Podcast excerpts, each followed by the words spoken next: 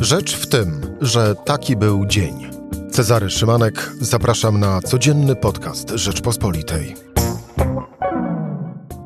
Środa, 30 lipca. Były doradca premiera Donalda Tuska wiceprzewodniczącym Prawa i Sprawiedliwości. Tak się wielce prawdopodobnie stanie w weekend. A mowa oczywiście o Mateuszu Morawieckim, a o zbliżającym się kongresie PiS rozmawiać będę z Michałem Kolanko. Rzecz w tym, że zapraszam Cezary Szymanek.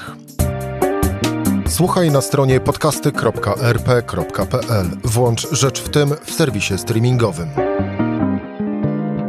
Michał Kolanko, dziennikarz polityczny Rzeczpospolitej. Dzień dobry, Michale. Dzień dobry, witam serdecznie. E, zanim o nowym e, wiceprzewodniczącym Prawa i Sprawiedliwości, a starym doradcy Donalda Tuska rozmawiać będziemy, to wpierw porozmawiajmy e, o tym, co się musi wydarzyć, aby tamto też się wydarzyło, a mianowicie musi odbyć się Kongres Prawa i Sprawiedliwości, na którym e, zostaną wybrane nowe władze, choć chciałoby się powiedzieć nowe, stare, no bo raczej nie będzie niespodzianki i Jarosław Kaczyński prezesem partii nadal będzie. Tak, tutaj nie sądzę, nie ma tutaj żadnych możliwości, nie ma żadnej możliwości politycznej, żeby ktokolwiek inny nawet e, rzucił poważne wyzwanie prezesowi Kaczyńskiemu. No myślę, że gdyby ktokolwiek e, powiedział, że chce kandydować, to byłby, byłby szok. E, tak, tak bym ja to odczytywał, szoki, szoki, niespo, szoki e, zaskoczenie. Niedowierzanie. Szoki niedowierzanie, dokładnie tak. Myślę, że no, będzie to tak jak kiedyś, jak ostatnim razem, że, że prezes Kaczyński będzie tam kilka głosów wstrzymujących się kilka głosów e, sprzeciwu, zawsze w takich sytuacjach później są żarty, że, że później takie osoby są odnajdywane, które tak głosowały. Natomiast e, mówiąc całkiem serio, to prezes Kaczyński będzie wybrany ponownie. Będzie też miał swoje przemówienie zamknięte dla mediów, to, to ważna, ważny szczegół. Natomiast e, będzie po prostu miał jakiś komunikat wewnętrzny do partii, myślę, że dosyć ostry, taki no, mający wraz z tymi zmianami w strukturach no, trochę wstrząsnąć działaczami PiSu i sprawić, że będą y, sprawniej działali, bo z tego co rozumiem, władze PiS mają do, co do wielu struktur zastrzeżenia. No właśnie, y, wspomniałeś o zmianach struktur. Y, wiemy o tym nieoficjalnie. To nie jest potwierdzona oficjalnie informacja. Zmiany struktur na czym mają polegać? No te zmiany mają polegać na tym, że zmieni się, że większą rolę będą po pierwsze pełnić regiony. Do tej pory to w Platformie Obywatelskiej jest tak, że władze regionu, czy zwłaszcza liderzy regionów są, mają bardziej eksponowane role niż liderzy powiatów, czy, czy nawet czy nie wspominając o liderach, czy zarządach kół w Platformie. W PiSie tak do tej pory nie było. Te struktury były oparte na okręgach, 41 okręgach odpowiadających okręgom sejmowym. No i te okręgi e, teraz mają się zmienić, to, to druga rzecz, ma być ich blisko 100, około 90, czyli bliżej liczby okręgów senackich, to w dużych miastach będą e, jedne, będzie jeden okręg e, we władzach partii, tak jak na przykład, no nie wiem, w Krakowie są dwa okręgi senackie, to okręg będzie PiSu będzie jeden, dlatego będzie ich około 90, ale najważniejsze mają być te, te województwa, tak, czyli 16 silnych zarządów województw, liderów województw i ten, ten, tak to do tej pory w PiSie nie działało, no to ma doprowadzić, jak to ktoś mi ładnie powiedział ostatnio, do deeskalacji tych e, napięć wewnątrz, wewnątrz PiSu. E, I generalnie ma to wszystko działać sprawniej, no bo władze nie są zadowolone do końca z tego, jak to wszystko teraz funkcjonuje. Niektóre te okręgi stały się, tak jak słyszałem, znaczy tak jak miał powiedzieć, powiedzieć prezes Kaczyński na tym spotkaniu w, e, w przy susze, na tym zamkniętym spotkaniu, że niektóre z tych, e, z tych okręgów stały się księstewkami, no i ma to się wszystko zmienić. No PiS widzi, że w takiej formie chyba, czy władze PiS widzą, że w takiej formie po porażkach w Rzeszowie, po kłopotach na przykład w województwie świętokrzyskim, gdzie tam do podziałów doszło w Sejmiku Świętokrzyskim, zarząd nie uzyskał absolutorium i bardzo wiele innych lokalnych historii, też y, lokalne wybory, te mniejsze, przegrywane w wielu miejscach w Polsce. No, musi się coś zmienić, y, jeśli chodzi o te, to zaangażowanie struktur. E, ale to dlatego, że te lokalne struktury się e, rozle, rozleniwiły, te lokalne struktury, e, no, władza ich zamknęła im oczy na, na realne, realne problemy, czy też jest rozdźwięk pomiędzy tym, co na dole, a tym, co na górze, czyli tym, co dzieje się właśnie w regionach, a tym, co dzieje się w Warszawie, a szczególnie na Nowogrodzkiej? Myślę, że wszystko, wszystko naraz. Myślę, że wszystko naraz, że to po prostu już nie funkcjonuje tak dobrze, jak funkcjonowało w 2015 czy nawet 2019 2019 roku.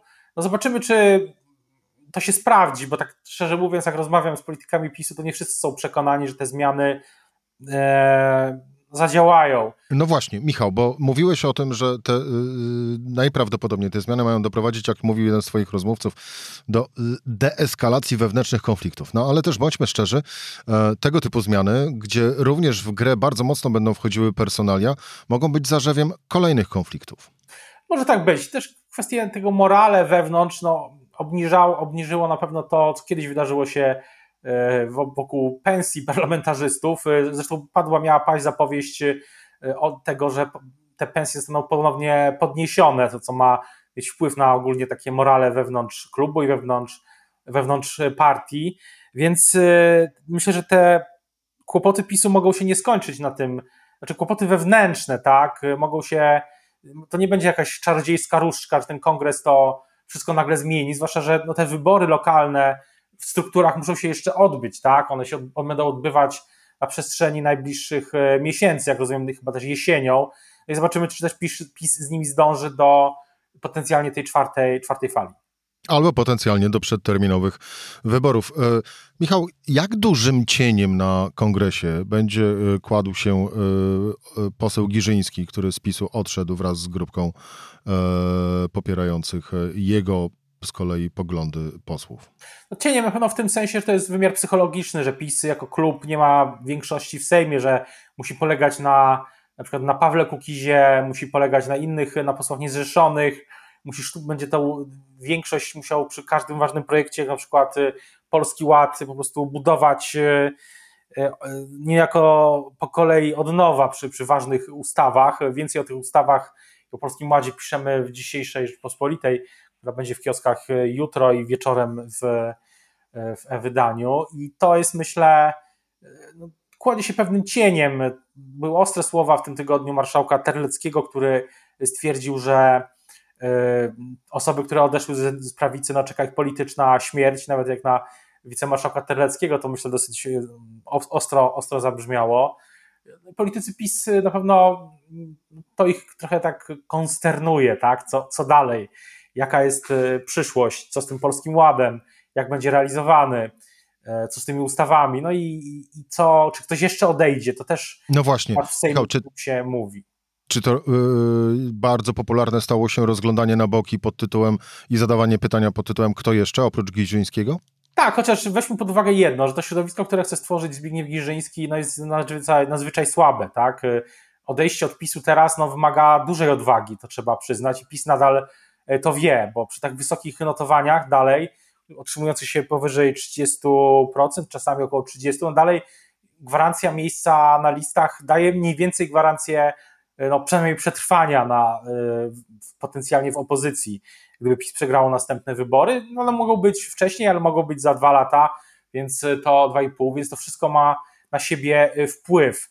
Takie decyzje. No, ja jestem trochę zaskoczony, bo politycy, myślę, tak samo jestem zaskoczony jak politycy PiSu, którzy no, przeżyli trochę szok w ubiegły piątek myślę, e, no, że politycy tak e, doświadczeni, tak, o takim długim stażu, jak poseł Arkadiusz Czartoryski, wiele kadencji w Sejmie, e, czy poseł Giżyński, też doświadczony polityk, no, podjęli taką no, odważną decyzję, żeby wyjść z tego środowiska i budować własną łódkę, co jest bardzo, bardzo niepewne.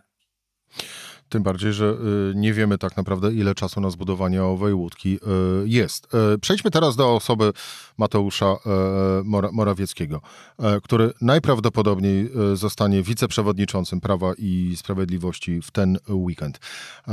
Michał, bo prezesowi Jarosławowi Kaczyńskiemu to nie przeszkadza, no, bo patrząc na to raz, że Mateusz Morawiecki jest premierem, dwa, też w jakich superlatywach wyraża się y, prezes Kaczyński o premierze Morawieckim, no ale szeregowym członkom Prawa i Sprawiedliwości, innym liderom Prawa i Sprawiedliwości mm, rodzi się y, pytanie, czy przeszłość Mateusza Morawieckiego i bytność w gronie doradców Donalda Tuska im nie przeszkadza? Myślę, że no to jest pytanie, które e, myślę, że integracja z takim środowiskiem jak Prawo i Sprawiedliwość trwa, ale, ale też mam wrażenie, że premier Morawiecki wielokrotnie dawał też, e, pokazywał, że, że. Że odkupił swoje winy. Niekoniecznie, to, niekoniecznie odkupił winy, ale że, że rozumie o co chodzi w Prawie i Sprawiedliwości. E, bo takie przesłanie, które czasami jest u premiera Morawieckiego, nie tylko takie z sensu stricte wymierzone na przykład w liberalizm, tak, czy neoliberalizm, ale takie właśnie równościowe, solidarnościowe, no to jest e, zgodne z tą głównym nurtem myślenia w Prawie i Sprawiedliwości. E, tak samo oczywiście te wszystkie deklaracje dotyczące antykomunistyczne i tak dalej, więc ja myślę, że ta przeszłość premiera Morawieckiego nie ma w tym momencie takiego dużego, dużego znaczenia, że już też wielokrotnie też prezes Kaczyński zapewniał o wsparciu dla premiera, więc to jest e, myślę już raczej rozstrzygnięte. Te, te argumenty się oczywiście gdzieś tam w przestrzeni publicznej cały czas gdzieś pojawiają, bo nie będą przypominane jeszcze w niedzielę, gdy premier Morawiecki zostanie wiceprezesem PiSu, co ogłosił dzisiaj, czy w, czyli w środę pre, y, wicemarszałek Terlecki. Natomiast y, nie, myślę, że, że więcej pytań dotyczy jednak przyszłości, tego co dalej, tak? tego co dalej z notowaniami, z czwartą falą, z Polskim Ładem, no i ogólnie z, z tym, jak wygrać kolejne wybory w, w tej chwili, gdy PiS no, nadal dominuje, ale już nie tak bardzo jak kiedyś. Michał, ale pozostańmy jeszcze przy, przy Mateuszu Morawieckim i tym spodziewanym e, awansie, jeżeli chodzi o struktury partyjne. E, to też jest e, przygotowanie do namaszczenia Mateusza Morawieckiego na przyszłego prezesa PiSu? Myślę, że, że jeszcze za wcześnie na taką, taką tezę. Myślę, że wiceprezesura PiSu to jest e, funkcja, która jest ważna, ale bardziej, ale też e, symboliczna. No, prezesem, wiceprezesem PiS jest nadal Antoni Macierewicz, a nie powiedzielibyśmy, że odgrywa ważną rolę w partii, tak? Wręcz przeciwnie. Więc to świadczy o tym, że to jest bardziej funkcja symboliczna. Natomiast no, myślę, że jeśli chodzi o takie jak e, o przyszłość, to te wszystkie sprawy są jeszcze mniej lub bardziej otwarte regiony, wybory władz, spodziewać się jeszcze y, niespodziewanych rzeczy po owym kongresie PiSu?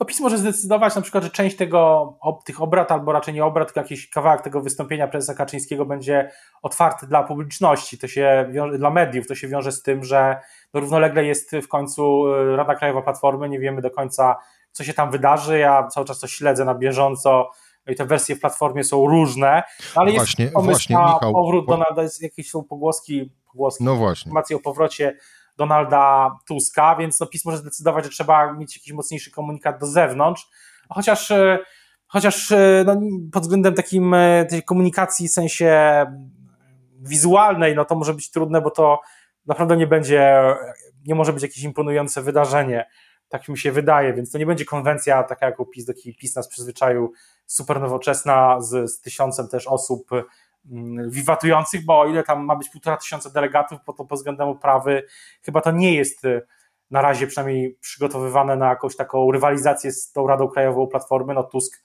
przyciągnie uwagę. To na koniec, Michał, y, Wszyscy mamy w pamięci takie zdjęcia z przeszłości, gdzie na jednym stoją y, Donald Tusk i Mateusz Morawiecki podając sobie ręce. Czy po tym weekendzie y, uzasadniony będzie podpis nowy lider Platformy gratuluje wiceprzewod nowemu wiceprzewodniczącemu PiS i odwrotnie?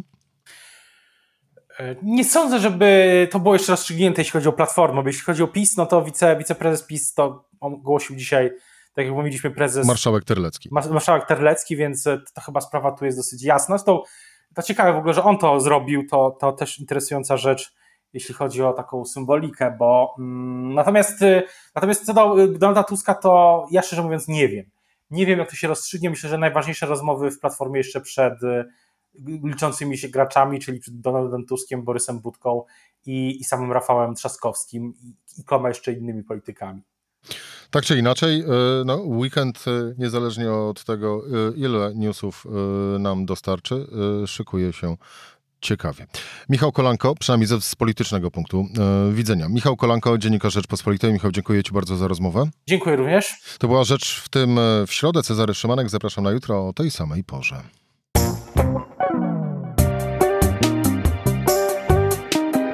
Rzecz w tym to codzienny program Rzeczpospolitej. Od poniedziałku do czwartku o godzinie 17. Słuchaj na stronie podcasty.rp.pl. Włącz Rzecz w tym w serwisie streamingowym.